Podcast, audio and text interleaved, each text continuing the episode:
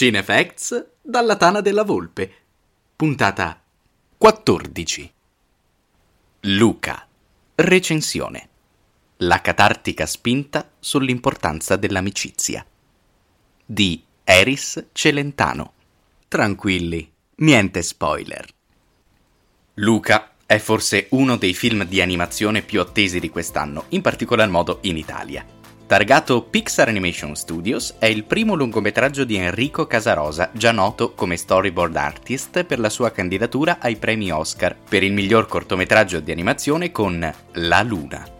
Il racconto vede come protagonista un mostro marino di nome Luca Paguro, Jacob Tremblay, che, come nelle più classiche delle fiabe, sogna ad occhi aperti una vita diversa.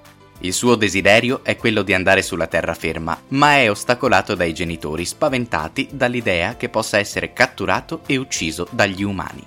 Un giorno incontra Alberto Scorfano, Jack Dylan Grazer, un altro mostro marino abituato alla terraferma, con cui si ritroverà ad affrontare cose che non credeva avrebbe mai fatto, compresa l'amicizia con Giulia Marcovaldo, Emma Berman, un'umana.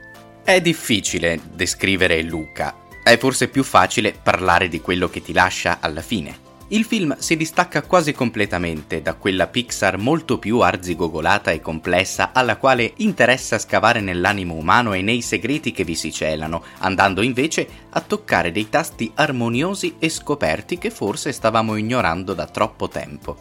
Enrico Casarosa con Luca porta avanti una storia di amicizia senza annoiare un solo istante il suo obiettivo non è tenere col fiato sospeso, far scoprire l'inaspettato o sfidare in continuazione l'attenzione dello spettatore, ma raccontare una storia vicina e tangibile, tanto delicata quanto evocativa, che tiene saldo quell'amore per memorie d'infanzia sopite ma presenti.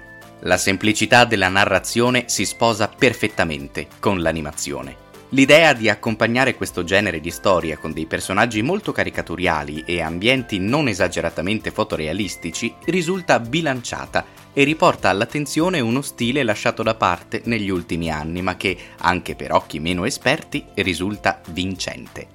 Porto Rosso, il luogo dove si svolge gran parte della vicenda, è sicuramente una lama a doppio taglio per Enrico Casarosa, soprattutto dal punto di vista italiano perché ai più potrebbe risultare stereotipato e poco consono.